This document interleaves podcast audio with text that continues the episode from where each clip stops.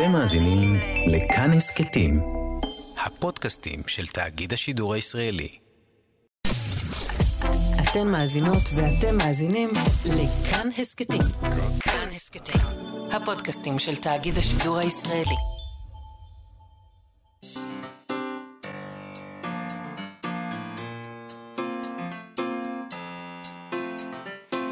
מה שכרוך,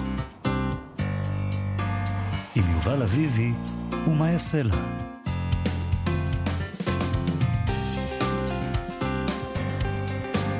שלום, צהריים טובים, אנחנו מה שכרוך, מגזין הספרות היומי של כאן תרבות. כאן כל יום ב-שתים עשרה בצהריים בשידור חי, אתם מאזינים לנו ב-מאה וארבע נקודה תשע או ב-מאה וחמש נקודה שלוש אף אם. אפשר גם לשמוע אותנו כסקט, איתנו באולפן, איתה אשת על ההפקה, על הביצוע הטכני, יובל יסוד, מולי. כתמיד, יובל אביבי, שלום לך. כתמיד, שלום מיה סלע. שלום, שלום. אנחנו נדבר היום על אנטארקטיקה. מה לנו? ארץ המדבר עם השמש הקופחת וליבשת הקפואה. זו כנראה אחת מהמחשבות בגיליון החדש של כתב העת מאזניים, בעריכתה של שרי שביט, שכותרתו זאת היא, אנטארקטיקה. אבל לא רק כיבשת אחרת, קפואה, באמצע קיץ המאוד מאוד קיצי שיש כאן בישראל, אלא כרעיון. את האפשרות לדמיין את כל מה שאנחנו לא, ולהתנגד למה שאנחנו כן. ואם זה נשמע פוליטי, אז זה גם פוליטי, אבל זה גם דברים לא פוליטיים בתוך הגיליון. זה למשל אהבה. גם אהבה היא אנטארקטיקה. חשבתי שאתה הולך להגיד, גם אהבה היא פוליטית. הכל פוליטי הרי. זה שהאהבה היא פוליטית זה בטוח, אבל השאלה היא איך אנטארקטיקה היא פוליטית. לא. השאלה היא, בקיצור, אנחנו נדבר על הרעיון הזה, אנטארקטיקה, אהבה, התנגדות, ועל גם על איך שעושים את זה בגיליון, כי יש לזה כל מיני דרכים. יש טקסטים מאוד מאוד ישירים שמדברים ממש על אנטארקטיקה. יש לו דרכים משונות, את אוהבת אותו, כמו שאמר המשורר. חד משמעית. נדבר גם עם צור שיזף שלנו בפינת דרך הספר, שבה הוא מדבר איתנו על ספרי מסע. גם היום נדבר על ספר מסע, אבל נתחיל עם משהו אחר לגמרי. נכון. אנחנו עם הפינה שלנו ועיקרן תחילה, שבה אנחנו נותנים לספרות להגיב על ענייני היום, ויש יש לנו ידיעה חדשותית, מאוד הסעירה אותנו, הייתה אמורה להישאר בתחום היצירה, בשלב הזה, הספרות והקולנוע, אבל חדרה למציאות. חזרה ככה למציאות. כן. בשבוע שעבר דווח במעריב ששני תושבי מרכז הארץ נעצרו בחשד למעורבות בהנחת ראש סוס, בפתח דירה ברחוב ז'בוטינסקי בתל אביב. הם ריססו כתובת איום ונעצה בערבית, בסמוך לדירה. בדירה הזאת התגורר, או מתגורר עדיין, או אני מניחה שהוא כבר הלך, איש עסקים מתחום הקריפטו. עכשיו, ראש סוס זה דבר שהמאפיה האיטלקית נהגה להניח, כדי להזהיר, שלא עשית מה שאמרנו לך, אז אנא בבקשה ממך, או לא, בבקשה אולי לא המילה מתאימה, ואחר כך אנחנו מכירים את זה כמובן מהסנדק. זה מה שנקרא firm warning. זה, עכשיו, אבל מה הסוס עשה לכם? מה אתם רוצים מהסוס? מצד שני, אני חייבת להגיד שאני די מעריכה את הדבר הזה, כי יש פה עניין של מסורת, והאנשים האלה ממשיכים במסורת עתיקה של מאפיה, ויש בזה משהו יפה, זה מתכתב עם איזה משהו. אולי אפשר אבל יותר סמלי לעשות את זה, לא סוס אמיתי פעם הבאה? בכל זאת. זה לא מעביר את המסר. זה לא מעביר. לא, קטשופ לא מפחיד. את יודעת, אני הייתי בטוח שזה באמת רק מהסנדק, מהספר ומהסרטים וכולי. לא, בסנדק זה היה... סיפרו לנו, האנשים שלא מבינים בדברים האלה. בסנדק למדנו את זה. עכשיו עשיתי גוגל על ראש סוס מת, ואחד האייטמים הראשונים, אחד הלינקים הראשונים שמופיעים לך בגוגל זה כתבה, המאפיה חוזרת להשתמש בשיטת האיום של ראש של סוס מת. זאת אומרת, הם קצת זנחו את זה, כי אמרו לעצמם, בואו לא נהיה קלישאה אחרי הסנדק. אבל עכשיו אומרים, עבר מספיק זמן, אפשר ככה לחזור כמו שאמרת למסורת. לא, כי הם גם עניין של מסורת, השמרנים חוזרים, ובגדול. זה עניין של שמרנות. וואו, זה קשור לדרך שבה, אני חושב, הספרות עומדת להגיב לעניין הזה, אבל לפני זה נגיד שגם יזם הקריפטו היה מוכר למשטרה לפי הידיעה הזו, והוא כבר עזב את הארץ, אבל לפני כן הוא התלונן במשטרה ששדדו ממנו באיומי אקדח את ארנקי הקריפטו שלו, ואקדח זה כל כך לא דיגיטלי למה לא, כאילו, אתה גונב ארנק אמיתי עם אקדח, וארנק קריפטו, אתה עם איזה תוכנה... אבל תגיד, ראש סוס זה דיגיטלי? על מה אתה אומר? אקדח זה הבעיה שלך? יש פה ראש סוס אמיתי, מדמם, במיטה, בן אדם מתעורר, ויש לידו ראש של סוס. אז אתה מבין הכל באותו רגע, כל מה שרצו להגיד לך הבנת. אני לא זוכר באיזה סרט זה היה, אבל היה איזה סרט שראיתי... שיש שם איזה אומני לחימה. כמה מפתיע שזה הסרט שראית. ואז מישהו מוציא אקדח, והוא מסתכל עליו ואומר לו, באמת? מה זה, הביזיון הזה? אתה מוציא לי אקדח? כאילו אנחנו פה במאה ה-תשע עשרה? אנחנו אומני לחימה, איזה ביזיון, תנסה להרוג אותי עם הידיים שלך. זהו. אז בוא נראה, בוא נשמע מה יש לספרות להגיד על כל הדבר הזה, ונקרא מתוך הספר האיש שהשחית את העיירה של מרק טוויין, תרגם אותו יותם בן שלום, הספר הזה יצא בהוצאת לוקוס, יובל. כן, מדובר פה על העיירה בלתי ניתנת להשחתה, שעבר שם איזה זר, והם כנראה עשו לו משהו לא נחמד, הם העליבו אותו. והוא בא, הוא כאן כתוב, האיש הזה היה מלא מרירות, מזגו היה נקמני. לאורך שנה שלמה של נדודים הגע בהשפלה שנגרמה לו, ובכל רגע פנאי ביקש לו דרך לטבוע את אלבונו. דרכים רבות עלו בדעתו, וכולן מוצלחות, אך אף אחת מהן לא הייתה גורפת דייה. גם הפחותה שבהן הייתה פוגעת באנשים רבים, אך הוא רצה תוכנית שתקיף את העיירה כולה, ולא תותיר ולו אדם אחד בלי פגע. סופו של דבר זרחה עליו ההשראה, וכל מוחו נמלה הנעת רשע, הוא החל לגבש את תוכניתו תכף ומיד, באומרו לעצמו, זה מה שאעשה, אני אשחית את העיירה. שישה חודשים לאחר מכן, בא להדלברג, אה, בסביבות אה, עשר בלילה, הגיע בקרקרה קטנה אל בית הקופה, השיש לבנק, הוא הוציא מן הקרקרה סק, הניף אותו על כתפו, התנודד תחת המסע בחצר הבית ונקש בדלת, נשמע כל אישה, פתוח. הוא נכנס, הניח את השק מאחורי תנור ההסבה ואמר באדיבות לגברת הזקנה שישבה ליד המנורה, ועינה בגיליון של למיסיונר, אנא גברת, אל תקומי, לא אטריח אותך. הנה, כאן הוא מוסתר טוב, בקושי רואים אותו. אפשר רגע לדבר עם בעלך, גברתי? אני קצת מדלג, אבל מה שהוא עושה, הוא משאיר את השק הזה, הוא אומר, והוא משאיר איתו מכתב, וכך כתוב במכתב. לפרסום בפומבי, או לידי מי שימצא בחקירה ודרישה, אם כך ואם כך. שק זה מכיל מאה ושישים ליטראות וארבע אונקיות מטבעות זהב. ואז הגברת הזאת מבינה מה יש לה ביד, והיא נלחצת מאוד, אבל חוזרת לקרוא את הכתוב. אני זר במקום הזה, וכעת אני חוזר לארצי שלא על מנת לשוב, הוא כותב שם. אני אסיר תודה לאמריקה על מה שקיבלתי מידה בימים הרבים שבהם חסיתי בצל דגלה, ולאחד מאזרחיה, תושב הדלברג, אני חב תודה מיוחדת. וזאת בשל חסד גדול שעשה עמי לפני שנה או שנתיים. למעשה מדובר בשני חסדים, ואסביר זאת. נמניתי עם המאמרים. אני נוקט כאן לשון עבר. הייתי מאמר שירד מנכסיו. הגעתי לעיירה הזאת בשעת לילה רעב וחסר כל. ביקשתי עזרה, בחושך. התביישתי להתחנן לעזרה לאור היום. והאדם שהתחננתי אליו היה האדם הנכון. הוא העניק לי עשרים דולר.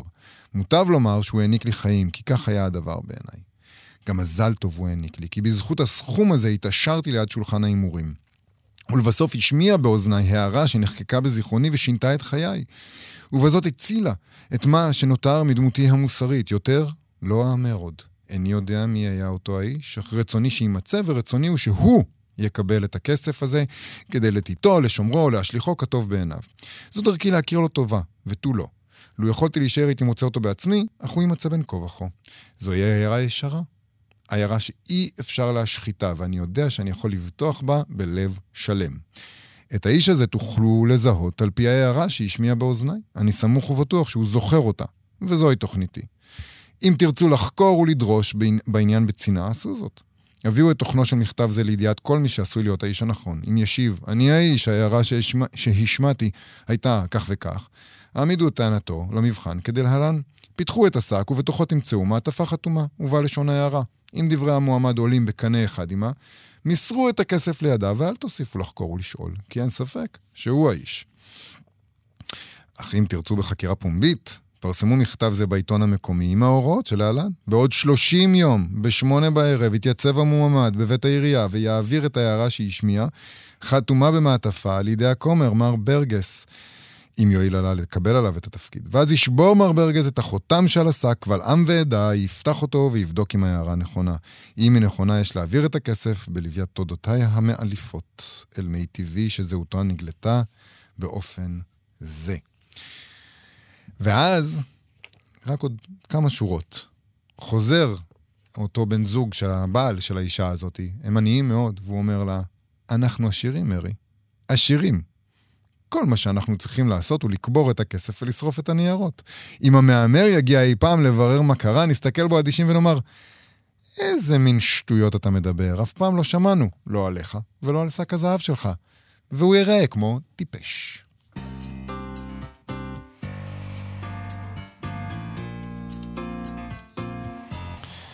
אנחנו מה שכרוך, חזרנו מתוך ביצת ההווה הרותחת מסביבנו, עלה הגיליון החדש של כתב העת מאזניים. ככה כותבת שרי שביט העורכת שלו. דווקא עכשיו, בשיא הרתיחה השנתית בישראל, אנחנו עוד לא בשיא האמת, קצת מוגזם זה, אבל אנחנו ממש מתקרבים אל השיא של הרתיחה. אבל כל יום מרגיש כמו שיא, לא? היה לפני כמה זמן ידיעה על זה שהיו היומיים החמים בתולדות... אי פעם. כן. אז מה? אז זה שיא. כן, זה סוג של שיא. אז עכשיו, בשיא הרתיחה הישראלית, לעסוק באנטרטיקה, בכתב העת מאזניים, ככה נקרא הגיליון החדש, ופתח הדבר של הגיליון הזה כותבת העורכת, הסופרת והמשוררת שרי שביט, שאפשר להסתכל על האנטרטיקה גם כיבשת קפואה, אבל גם כרעיון, מקום פנימי וחיצוני להתמסר לו או להתנגד אליו. ובאמת בתוך הגיליון הזה אפשר למצוא יצירות שמתייחסות לאנטרטיקה ממש, על קרחוניה העצומים, אבל גם כאלה שמתייחסים לניווט הזה אליה כמשהו מופשט יותר. נגיד, לילך וולך כותבת על מדיטציה, ככה. אני צועדת בשלג של המדיטציה. כל טביעת כף שלי היא הראשונה כאן אי פעם. שלושה כלבים מכל צד שלי מלווים אותי, פרוות הדוב נשרכת, דגיגים מפרפרים אחריה משמשים לשובל עיקש. אני לא מביטה אחורה, אבל יודעת שצעדתי מרחקים. אני שומעת צליל מתג ואת הרעש המסוים של סלילי תנור חימום שמתחממים. בתוך הלבן הגמור מתק... מתקתמת נקודה שהולכת ומצהיבה ככל שאני מתקרבת. מדורת סנה בוער בתוך אנטרטיקה שבתוך דירת פרטר. אז לצידה אפשר למצוא בגיליון הזה גם את לימה מן, בני ברבש, גלי דן קרליבך, דל... דריה שואלי, דניאל קרן עם מסעות לקצות העולם, ממש מסע לשם. ועוד הרבה דברים, אז אנחנו רוצים לדבר על הרעיון הזה של אנטרטיקה, וגם על הממשות שלה אולי, עם העורכת של הגיליון, שרי שביט. שלום שרי. אהלן, יובל ומאיה. אהלן. מה פתאום אנטרטיקה באמצע החום? איך על הדבר הזה? אני רוצה לחזור למילים של מאיה, לפני שככה הסברתם נורא נורא יפה על הגיליון, שנראה שכל יום הגענו לשיא, וכשאנחנו כבר לא יודעים באיזה נושא, נכון? המדינה, המזג האוויר, המצב הנפשי, המצב הפסיכולוגי, ולתוך כל הסיר לחץ הזה, אני באופן שוטף, תמר מרין שותפתי ואני, עורכות מאזניים, מקבלות טקסטים. מתוך הטקסטים שאנחנו מקבלות, עול, עולים ועולות הרעיונות של הגיליונות שאנחנו בסופו של דבר כורכות, וכך קרה גם עם אנטרטיקה. עכשיו אני, לתומי חשבתי שנעסוק במשבר האקלים, ותארו לכם מה זה, מסתבר שמשבר האקלים הוא בעיה מאוד מאוד מאוד חמורה, אבל ככל הנראה העניין הזה של לצאת לרחוב ולחפש מאיפה אני משיג מים, יקרה עוד איזה דור או שניים, ולאנשים יש דווקא דברים די דחופים לומר עכשיו על המצב כאן. אז אנטרטיקה כמקום שאולי רוצים לברוח אליו, מקום שרוצים להימלט אליו, איזה חלום שכבר הולך ומתמוסס, נכון? כבר לא, הקורחונים שם לא באמת יישארו לנצח ככל הנראה, ובסוף אתה מקבל טקסטים על מודיעין ותל אביב והפגנה ושירה, ואתה אומר, אוקיי, כנראה שאנחנו לא יכולים לכתוב, הבעיה, הבעיה המבורכת של הספרות העברית, בואו נכתוב על הפופיק של עצמנו עוד ועוד, ועד שנמצא... זה די מדכא, רצינו אנטרטיקה וקיבלנו מודיעין. אז קודם כל יש את דניאל קרן, שבאמת היה שם וכתבנו מסע בעיניי חיפייה על הטיול עצמו, ויש את לילך וולך שהזכרתם, שמדמיינת את האנטרטיקה, ושירים שכן הוגעים, בקרחונים, נפשיים ופיזיים, במשבר האקלים וזה, אבל יש גם את תמר סלע שהיא נוסעת להפגנה, וזה אחד הטקסטים החזקים בעיניי בגיליון הזה, כי אני מרגישה שזה לא פחות מסע לאנטרטיקה או ממנה, או ניסיון לברוח, אך גם ניסיון להישאר, ובקרב אנשי הספרות והתרבות והרוח, ובכלל במדינה, אנשים עכשיו בקאוס, אז הקאוס הוא, הוא אנטרטיקה. המשבר, החלום ושברו, ואולי במילה אחת, פשוט המציאות שלנו, המציאות שלנו עכשיו. יש אבל משהו בזה ש... ש... זה קשור אולי לעניין הזה של ההפגנה, שהקור הוא מרד. עבורנו הישראלים. הקרח וה, והמזג אוויר שבאנטרטיקה, להציב בפנינו את המילה הזאת, אנטרטיקה ופסגות מושלגות על הכריכה, זה מרד, זה התרסה מולנו. לועגת וב... לנו, שרי. לועגת לנו, או, או מניעה אותנו לפעולה. היינו רוצים שזה יהיה מרד. אתכם, אבל אצלי, בחבר'ה, שיחת היום זה לאן מאגרים. לא דווקא עושים את זה. תשעים ותשעה אחוז מהאנשים בסוף כנראה לא יעשו את זה, אבל זה שיחת היום. ותמיד שמדברים על ניו יורק, זה לא, לא, החורף יהרוג אותי. ברלין לא היא קפואה. נכון, אנחנו, אם אין לנו סכונה של החוץ חמש מאות מעלות, זעת גב ו- ופריחה על המצח, אנחנו לא מזהים את עצמנו.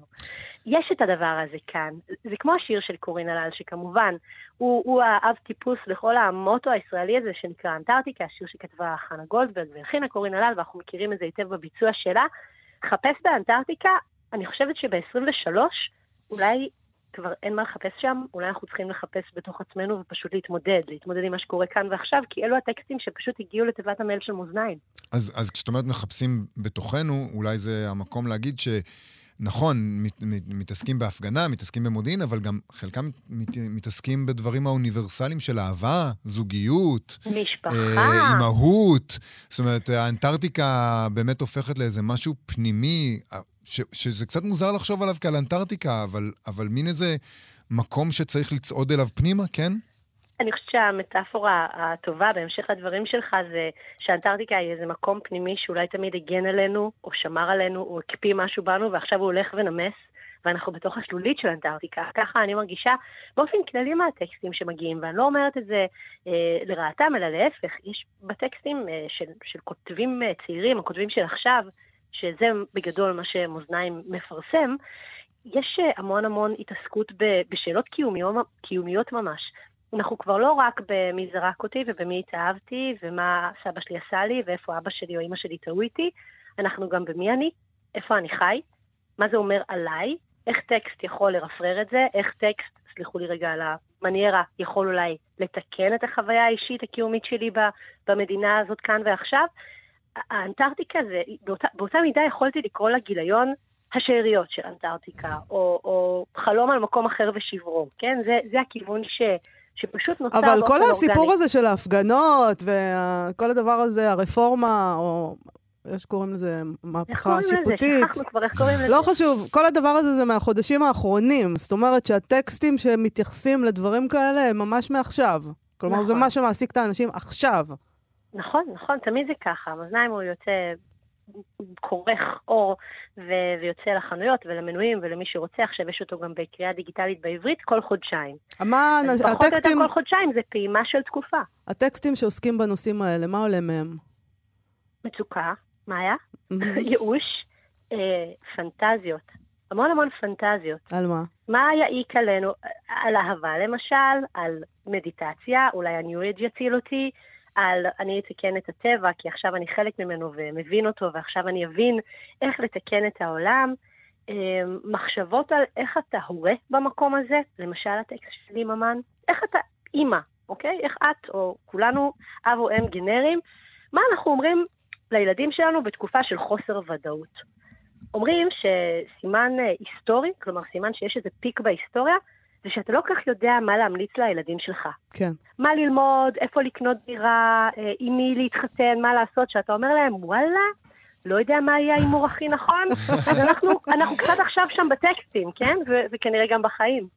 אולי אבל זה טוב לספרות, קצת פחות ידיעה ונחרצות והליכה אל המטרה וקצת יותר, קצת הרבה יותר פיקפוק ואובדן. אני פשוט מבסוטה מזה ששרי אמרה מה אנחנו אומרים לילדים שלנו, כי אני קוראת בזמן האחרון בעיתונות, לדעתי בארץ, אתמול קראתי איזו כותרת, איך נתווך לילדים שלנו, ואמרתי לעצמי, למה הם אומרים לתווך? למה אתם לא פשוט מדברים עם הילדים שלכם?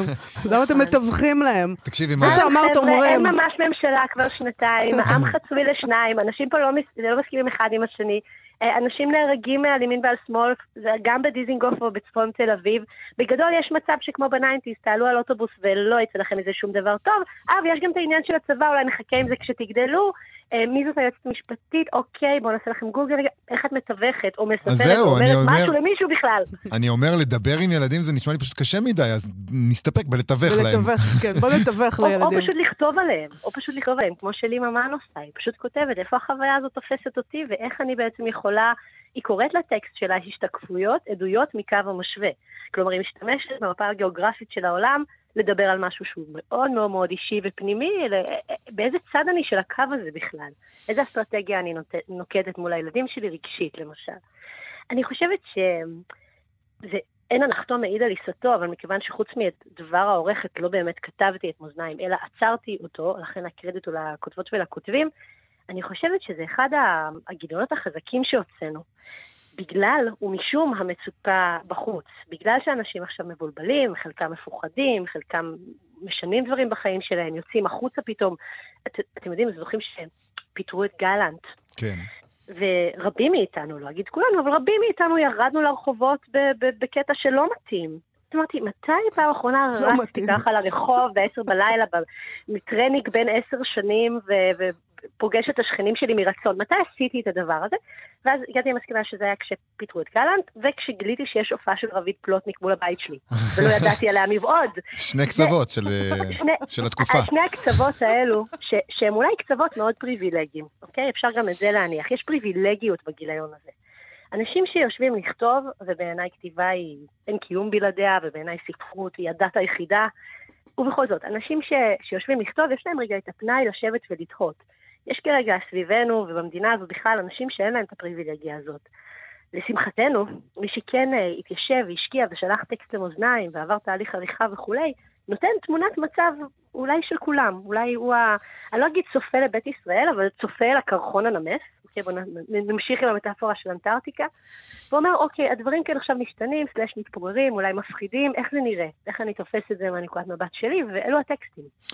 אז בואי נסיים עם שיר אחד שתקראי לנו מתוך הגיליון הזה. אני אקרא, זה שיר של תמר פלדברג, אין לו שם, שמו הוא, אתם מכירים זה ששמים כוכבית כשלא מוצאים כותרת? זה קלאסי, אני בעד. וכך תמר כותבת, השיר שבעצם מככב על הקבר האחורי של מאזניים. כך נדדת אל חוף, בלי לטעום דבר. גלימה אפלה על כתפייך, עד כל חשק קולף מכפות הידיים וחדלת. התיישבת. על שפת שפל. ידייך העמיקו בחול, חיטוטו, אולי בצבצה אבן, כי לפתע הגבת את הכף, ובין אצבעותייך נהר התחולל. נהר התחולל. המילה התחולל היא מפורקת, היא ככה נכון. על פני כמה שורות, יש פה את עניין הצורני. Mm-hmm. נהרית כזאת, ובעצם היא מוצאת משהו, אבל בסוף המשהו הזה הוא לא בחוץ, הוא בכף יד שלה, הוא לא בחוף, הוא אצלה.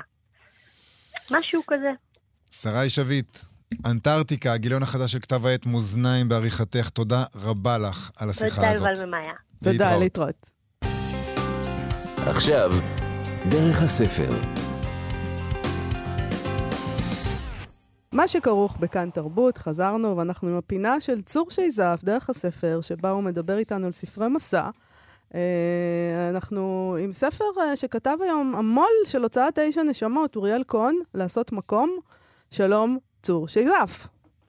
שלום, מיה סלע. שלום יובל או שהוא בבית? לא, למה? אני אפספס פגישה איתך. אני לא מסכימה שהוא יישאר בבית. אין דבר כזה. אז צור, מה קורה עם הספר הזה של אוריאל קון? הוא ביוון שם, לא? אני קראתי את זה. מבלה ביוון. הוא גם ביוון, אבל הוא בכל העולם. קודם כל זה ספר מסע. לא אכפת לי שהוא קורא לזה פרוזה, ולא אכפת לי שהוא כותב שזה ספר מקום, ולא אכפת לי שמה שהוא יגיד. ואני רוצה להתחיל ולהגיד אה, שמכיוון שאין לי היכרות נורא עמוקה ונורא ארוכה עם אוריאל, אז זה הספר הראשון שלו שאני קורא, לדעתי זה גם הספר הראשון שהוא כותב. נכון. והוא כותב נורא יפה. הוא כותב נורא יפה, והוא כותב בצורה שאני לא קראתי כמוה. יש לי איזה...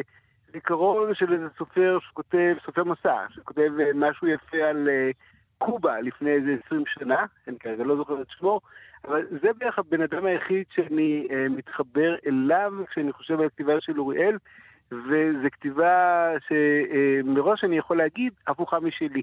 זאת אומרת, אם אני תמיד כותב באיזשהו ריחוק כזה, אני מסתכל על הדברים, אני כמעט לא נוכח, אוריאל נוכח פה בכל הכוח שלו ובכל אה, מקום שלו. כן. ואתה לא רק מכיר את העולם, אלא אתה מכיר גם את העולם, גם מכיר את אוריאל, ואתה מכיר את העולם הפנימי של אוריאל, והוא עושה את זה בצורה כמעט יוצאת דופן. עכשיו, יש לו גם, מכיוון שהוא בא מתוך עולם של ארכיטקטורה, בכל זאת למד ארכיטקטורה, לימד, מלמד ארכיטקטורה, וגם מתעסק בספרות, אז גם הדברים האלה מטרידים אותו, והוא למשל... יש יש פרקים שנוגעים בארץ, והפרקים שנוגעים בארץ הם פרקים יפים להפליא וגם עצובים להפליא, מכיוון שהוא למשל מסתובב בארץ ושונא בה את השיכונים. עכשיו אני מסכים איתו לגמרי, זאת אומרת, אם דיברנו בתוכנית הקודמת, דיברנו על מה שרוצים לעשות לניסים כחלון וליופי שהוא בורא, ניתן לומר שהדריכלות בארץ היא חרא של הדריכלות, ושהשיכונים הם באמת הם בלתי נסבלים, הם חוזרים על עצמם, אין בהם שום דבר אנושי, ויש בו איזשהו דבר שבו הוא מעז לכפור בכהן הגדול של המודרניזם, שזה לקורבזיה, וזה עמדה אמיצה וייחודית. לקורבזיה הוא בעצם אבא של המודרניזם. זה קלאסי אוריאל אלקון, אבל, שהוא מעיז פשוט להגיד את מה שהוא חושב. אבל את יודעת מה? אני, שאני אוהב ארכיטקטורה, ואפילו מלמד ארכיטקטורה כבר כמה עשרות שנים, אני לא זוכר שאי פעם שמעתי עמדה כזאת נחרצת, אפילו לי לא הייתה עמדה כזאת נחרצת. למרות שאתה יודע, אני מסתובב בכל מיני מקומות ואני אומר, זה לא בדיוק מה שאני אוהב, זה לא בדיוק מה שאני רוצה. אני בכל זאת הרבה יותר שייך לעולם, נגיד, של המאה ה-תשע עשרה וראשית המאה ה-עשרים, טרם היות זה, ואני חייב להגיד, אני חזרתי עכשיו מאיטליה, מדרום איטליה, מהמגף, וגם שם המודרניזם נושא שמות בנוף. אז זה דבר אחד שיש לו איזה ערק שמסתובב בירושלים, מסתובב בכל מיני מקומות, והוא שונא את הדברים האלה. אבל זה לא הדבר היחיד שהוא נפלא אצלו. לאוריאל יש איזשהו דבר שהוא בעצם, כל הספר הזה, שכאילו מחצה שנים עשר חודשים, שבכל חודש הוא עושה מסע למקום אחר, וזה יכול להיות פה בארץ, זה יכול להיות בירושלים ובאשדוד, וזה יכול להיות ביוון באיים שונים, וזה בבונוס איירס, וזה במקסיקו באיזה עיירת חוף, וכל מקום שהוא מגיע אליהם הוא מאפיין אותו בעצם דרך אנשים ודרך מקומות מוזרים. זאת אומרת, אם אני אתייחס נורא לנוף ולמבנה, הוא הרבה יותר מתייחס לאיך שהוא תואם את הדברים. עכשיו, זה דבר ענק, כי הספר הוא ספר חושני, הוא ספר נורא נורא מעניין. אני קראתי אותו גם בפליאה, גם בהשתוקקות, וגם במקומות מסוימים, אני חייב להגיד, היה לה אפילו יותר מדי, בגלל כל התשוקה הגדולה שיש שם. יש לו למשל סיפור נורא נורא יפה על, על בחורה שפה יש באיזה חוף מקסיקני, אה, ואני חייב רגע לעצור. הוא, הוא עושה את כל, הד... כל המסעות האלה, הוא עושה על מנת להיפטר מאישה שנמצאת בראש, הוא נפרד ממנה, בחורה בשם אריאל, שהוא היה קשור אליה, קשר מאוד מאוד עמוק במשך איזה שלוש שנים, יותר בשיחות טלפון מאשר בחיים, אבל בכלל, ואז הם נפרדים, אם את שואלת אותי, היא זרקה אותו, אבל זה לא משנה, אולי כן, והוא בעצם מנסה להיפטר ממנה, זה כמו האיש הזה שהולך ומנסה לנער את הצל מהרגל שלו, אבל בכל מקום שהוא עושה את זה, הוא עושה את זה בצורה נורא יפה, כי למשל יש לו מקומות, דווקא באי היווני, לפני שאני חוזר לקארו בחוף, שזה הפרק השני שלו, נגיד שהוא מסתכל על הים ביוון, ובים ביוון הוא שם לב לעניין הזה שהגל מגיע לחוף, וכשהוא נסוג, האבנים מתגלגלות, וזה הרחש שנמצא שם. יש לו כל מיני הערות אה, בעין ובאלף, מאוד קטנות כאלה, ונורא יפות, שבעצם זה הדבר שאנחנו רוצים מסופר, שבתום לשים לב לאיזשהו דבר שאנחנו שמענו אותו, אבל לא חשבנו עליו בתור המטאפורה למהו הצליל שנגיד של ים יווני ואי יווני. אתה יודע, אבל ההפרדה הזאת שאתה עושה, זה מעניין, כי בדרך כלל כשאתה מדבר איתנו על ספרים, ספרי מסע, אתה מדברים על יציאה למסע כדי למצוא משהו, כדי להגיע לאנשהו, כדי לגלות משהו, וכאן אתה אומר, נקודת המוצא היא כבר שונה. נקודת המוצא היא של היפטרות, של ללכת לאיבוד, של לאבד. להיפטר מהבחורה. אז אני, כן, בדיוק. אז, אז אני אגיד, אני אנסח את זה מהצד שלי, אתה צודק, אני אנסח את זה מהצד שלי, מכיוון שאני סופר, והוצאתי כמה ספרים מחיי, וכמה מהם חטפתי סתירות איומות ממבקרים כמוך וכמוה, ואז אני זוכר את זה, היו כמה פעמים שמה שהציל אותי זה העיסוק השני שלי, נגיד, ב- ב- בעיתונות מצע הרפתקנית, שבה נגיד יצאתי ועד שהגעתי נגיד, ועד שנחתתי בתימן או בצ'צ'ניה באיזשהו מקום כזה, הייתי כל הזמן עסוק במועקות שהוא כתב עליי ככה, אבל זה לא באמת ככה, ואני באמת הספר שלי הרבה יותר מה שהוא אמר, ולא התכוונתי לדברים האלה, ואיך שנחתתי במקום השני, הכל התפוגג, כי נכנסתי לתוך הרפתקה חדשה. ונדמה לי שהספר הזה הוא ספר שמחכה את הרעיון הזה של אני יוצא לדרך, על מנת למחוק את הדברים שהיו, והדברים שהיו אלה הדברים שהם בדרך כלל פוגעים בנו נפשית, זה לא, למרות שאני חייב להגיד שבמדינת ישראל גם הנופים פוגעים בך נפשית, זה לא רק אנשים, למרות את ה... אבל רגע, תן לי לחזור לקארו, כי זו נקודה יפה וחשובה. קארו היא בחורה מקסיקנית שמגיחה יום אחד, הוא רואה אותה, והיא כמובן מדהימה ונהדרת, ואיך שהם מתחילים להתקרב, וכשהם מתחילים להתקרב, היא כמובן נורא נורא סקסית ואינטליגנטית, הם מתחילים לשוחח שיחות, ואז היא מספרת לו סיפורים. היא מספרת את הסיפור על, על היום הראשון, על, על, על איך היא נגאלת מבטוליה, נגאלת באלף, מבטוליה בעזרת אישה אה, סקנדינבית, דנית אני חושב, אני לא זוכר, או נורווגית, אני לא יודע מה, ששניהם נכנסות לים, ואז הם, הם עושות אהבה ב, בין הגלים. עכשיו, הוא מתאר, מתאר את זה בצורה מאוד מאוד פלסטית. ואחרי זה, והיא מספרת לו שאחרי זה, אחרי כמה זמן שזה קורה, אז הפעם של ההולנדית או הנורבגית או הסקנדינבית מגיע גם הוא אליה, כי הוא רוצה גם כן לקבל את אותה חוויה, וגם שם זה מאוד מאוד פלסטי ומאוד חודרני, ומתאר את כל מהנשיקות ועד החדרות ואת כל הדברים האחרים, ואז הוא בעצמו, אוריאל הסופר, מגיע כמובן לקרוב ומנהל איתה איזושהי מערכת שהיא קוראת במיטה אחרת.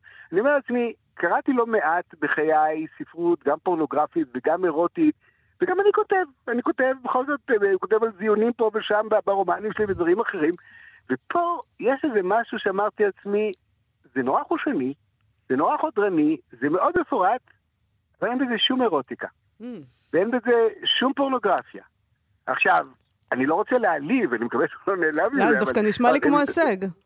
זה הישג מאוד מאוד גדול, וכשניסיתי לפענח לעצמי את הדבר הזה, אמרתי לעצמי, יש איזה משהו, כמו שהמנתח פותח את הבטן, ורואה את האיברים, ומתקן אותם, או מסדר אותם, או מנסח אותם בצורה מסוימת, ואין בזה לא כאב, ולא גועל, ולא תשוקה, ולא שום דבר אחר. יש לנו את, את לבני האהבה, או לבני התשוקה, או את לבני הגוף, הוא מצליח לעשות את זה, הוא בעצם עושה מסע לתוך הגוף האנושי והתחושות שלו. זאת אומרת, זה אחד הדברים הכי יפים בתוך הספר הזה, שהספר הזה הוא, הוא לא רק מסע פיזי, הוא לא רק מסע של מקום, אלא המסע הזה הוא מסע גם לתוך הייאוש, וגם לתוך החתירה לתיאור המפורט של הדברים, בצורה כזאת של, אתה לא נשאר לזה אדיש, כי זה נורא, נורא יפה, אבל זו שפה מיוחדת, שאני לא קראתי אצל מישהו אחר.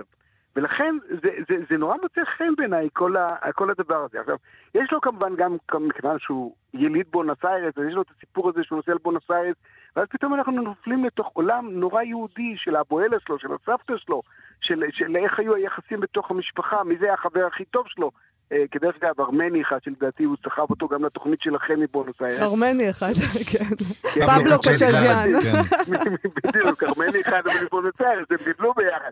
אבל גם שם הוא נותן לנו את בונוס איירס, ואני מסתבר לך שבעצם, האיש נולד במקום הכי יהודי בעולם, שכונה, לא רק יהודית, יהודית ציונית, וציונים שרבים, וכל הזרמים שרבים אחד עם השני, כמו שהציונים ידעו לריב עד שהם הגיעו לפה לארץ, והפכו את הכל למלחמת קוידש, ו- ו- וכל הדברים האחרים, ו- ופתאום אתה מקבל איזו חתיכה של עולם יהודי מהעבר, שקיים רק שם, הוא לא קיים פה, זאת אומרת, הוא, הוא נותן לנו, אחד הדברים הכי יפים הזה, זה שהרבדים הזה, הוא לא ישראלי, או הוא לא רק ישראלי, והוא לא רק ארגנטינאי, והוא לא רק אזרח העולם, והוא לא רק יהודי, יש בו את כל הרבדים האלה, ובנוסף לכל, יש לו איזה יום אחד סיפור נהדר, שבו הוא משפץ איזה בית ממני בבית ג'אלה.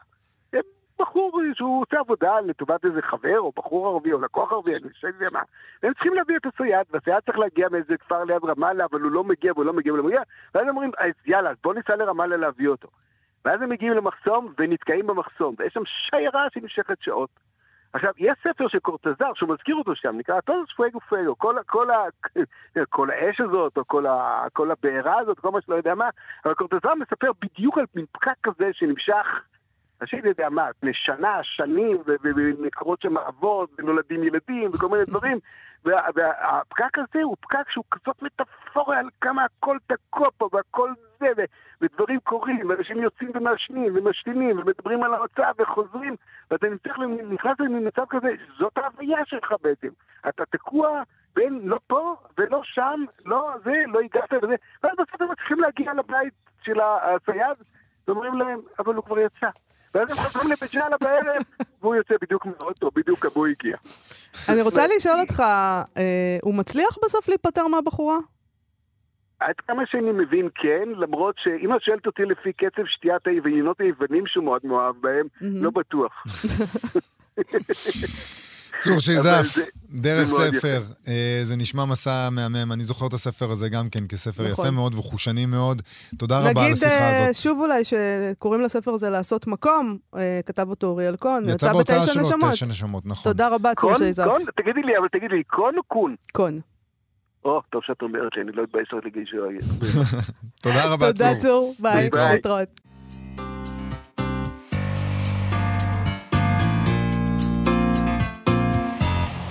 אנחנו מה שכרוך בכאן תרבות, חזרנו עם סטטוס ספרותי של מול הוצאת נהר ראובן מירן, הוא פרסם בפייסבוק קטע מתוך תזכורת לחייל של טולסטוי, שפורסם אצלו בהוצאה כחלק מהספר על הפטריוטיות, זה מסע שכתב טולסטוי. בוא נקרא קצת. הוא שם את זה סתם ככה, בלי קשר לכלום. גם אנחנו בלי קשר בלי לכלום. קשר כלום. אתה חייל, לימדו אותך לראות, לדקור, לצעוד, לבצע תרגילי התעמלות. לימדו אותך קרוא וכתוב, הובילו אותך לתרגילים ומצעדים. ייתכן שנקלעת למלחמה ונלחמת בטורקים או בסינים וצייתת לכל הפקודות. אפילו לא עלה בדעתך לשאול את עצמך, האם טוב או רע הוא הדבר שאתה עושה. ואז מתקבלת פקודה שהגדוד או הפלוגה שלך חייבים לצאת, מצוידים בכדורים חיים. אתה יוצא או נוסע בלי לשאול לאן מובילים אותך. אתה מובל לכפר או לבית חרושת ורואה מרחוק המון שכולו כפריים או פועלים שהתאספו בחוץ. גברים, נשים מטופלות בילדים וקשישים. המושל והתובע הציבורי מתקרבים להמון בליווי שוטרים ואומרים משהו. תחילה ההמון דומם, אך לאחר מכן מתחילים הנקהלים לצעוק בקול יותר ויותר חזק. ונציגי הרשויות נסוגים. ואתה מנחש שהעיקרים או הפועלים מתמרדים, והביאו אותך כדי להרגיע אותם. נציגי הרשויות נסוגים כמה פעמים, ולאחר מכן מתקרבים שוב ושוב, החצעקות הולכות וגוברות. ונציגי הרשויות מתייעצים זה עם זה, ולבסוף פוקדים עליכם לטעון את הרובים בכדורים חיים. אתה רואה מולך גברים כמו אלה שמקרבם נלקחת, גברים במילי קרים. במעילים עליונים עשויים פרוות כבש, ובנעליים עשויות קליפת עץ, ונשים במטפחות ראש ומעילים קצרים, נשים כמו אשתך ואימך. הפקודה היא לראות את היריעה הראשונה מעל ראשי הנקהלים, אך ההמון לא מתפזר, והצעקות הופכות רמות עוד יותר. ואז אתה מקבל פקודה לראות ולכוון, לא מעל הראשים, אלא למרכז ההמון. משכנעים אותך שאינך אחראי לתוצאות היריות שאתה יורה. אבל אתה יודע שהאיש שצונח, שוטט דם, עקב הירייה שירית, נהרג מידך ולא מידי איש זולתך. ואתה יודע שיכולת לא לראות, ושאותו אדם לא היה אז נהרג. מה עליך לעשות? אנחנו מדלגים קצת, וההמשך הולך ככה. נאמר לך שעליך להרוג מכיוון, מכיוון שנשבעת אמונים, ואינך אחראי לפעולותיך, אלא האחריות תהיה של מפקדיך. אך לפני שנשבעת, כלומר, לפני שהבטחת לאנש, לאנשים לציית לרצונם, הייתה זו חובתך, ללא צורך בשבועות כלשהן, לציית בכל לרצון האל שנתן לך חיים, ואלוהים אוסר להרוג. לכן אסור היה לך בתכלית האיסור להישבע, כי תציית לכל פקודה שאנשים עשויים להנחית עליך. השבועה היא חטא. באשר לנאמר על מפקדים שלכם, על כך שהם ולא אתם אחראים למעשיכם, מובן שזה שקר וכזב. האם מצפונכם אינו בתוככם, אלא בתוך הסמל שלכם, הסרן שלכם, או אלוף המשנה שלכם, או בתוך אחר כלשהו? איש אינו יכול להחליט עבורכם מה אתם יכולים וחייבים לעשות, ומה אינכם יכולים ואינכם חייבים לעשות. אדם אחראי תמיד למעשיו. האם חטא הניאוף קל בהרבה מחטא הרצח? ואף על פי כן, האם ייתכן שאחד, שאיש אחד יאמר לאחר, לך תינף, אני אסע בחטאך, בחטאך, בחטאך. בחטאך. וואו, וואו, בחטאך, מכיוון שאני המפקד שלך. אם לפני שהחייל מציית לפקודות מפקדו עליו, אה, לפקודות מפקדו עליו להחליט, אם אין במעשה הוא פגיעה בצר, כיצד ייתכן שלא ישקול לפני שיציית לפקודת מפקדו, אם אין במעשה הוא פגיעה במלך עליון, באלוהים? הלוא אין פעולה מנוגדת לרצון האל יותר מרצח בני אנוש. לכן אסור לכם לציית לבני אדם אם הם מורים לכם להרוג. אם אתם מצייתים והורגים, אתם עושים זאת רק לתועלתכם האישית, כדי לא להיענש. אם כך, כאשר אתם הורגים בפקודת מפקדכם, אתם למעשה רוצחים, בדיוק כמו גנב שהורג איש עשיר כדי לשדוד אותו. הפיתוי שלו הוא כסף, והפיתוי שלכם הוא להימלט מעונש או לזכות בפרס. אדם אחראי תמיד למעשיו לפני אלוהים. אין כוח בעולם, ותהיה שאיפת השלטונות אשר תהיה, שיכול להפוך אדם חי לחפץ מת אשר כל אחד יכול להניע כרצונו. ישו לימד בני האדם שכולם בניו של אלוהים, ולכן אסור לנוצרי לשעבד את מצפונו לכוחו של אדם אחר, ויהיה אשר יהיה התואר שהוא ענק לו, מלך, צר או קיסר. ובאשר לאותם אנשים שהשליטו את כוחם עליכם ודורשים מכם לרצוח את אחיכם, הרי שיש בכך הוכחה, כי הם רמאים, ואי לכך אסור לציית להם. מביא שהוא מצבה של הפרוצה שמוכנה תמיד לתת את גופה לכל מי שהסרסור מורה לה ומשמזהם את גופה. אך מביש מזה מצבו של חייל שמוכן תמיד לבצע את הפשע הנתעב ביותר. רצח כל אדם שמפקדו מורה לו לרוצחו. לכן, אם אתם רוצים באמת ובתמים לפעול על פי רצון האל, עליכם לעשות דבר אחד בלבד. להתנער מן הפקודה המבישה על החייל שאינה אלא דבר כפירה. ולעמוד בכל סבל שעלול להיגרם לכם בשל מעשה זה. ככה זה מסתיים. מזכיר לי, שנדמה לי שזה היה וולטר שאמר, אולי הוא היה עונה לטולסטוי פה, שאלוהים צועד תמיד לצד הצבא המנצח. אפרופו, אם אתה צריך להחליט למי להקשיב, לאלוהים או למפקד שלך, אז לפעמים זה אותו דבר בחיים האלה. לפעמים. כן, אוקיי. לא לפי טולסטוי. לא, לא לפי טולסטוי. אוקיי. עד כאן התוכנית שלנו להיום. תודה לאיתי אשת על ההפקה וליובל יסוד על הביצוע הטכני. מזמינים אתכם כרגיל לבקר בעמוד הפייסבוק שלנו. אנחנו נהיה פה שוב מחר. ככה זה נראה לפחות כרגע. נכון, להתראות. להתראות. אתם מאזינים לכאן הסכתים, הפודקאסטים של תאגיד השידור הישראלי.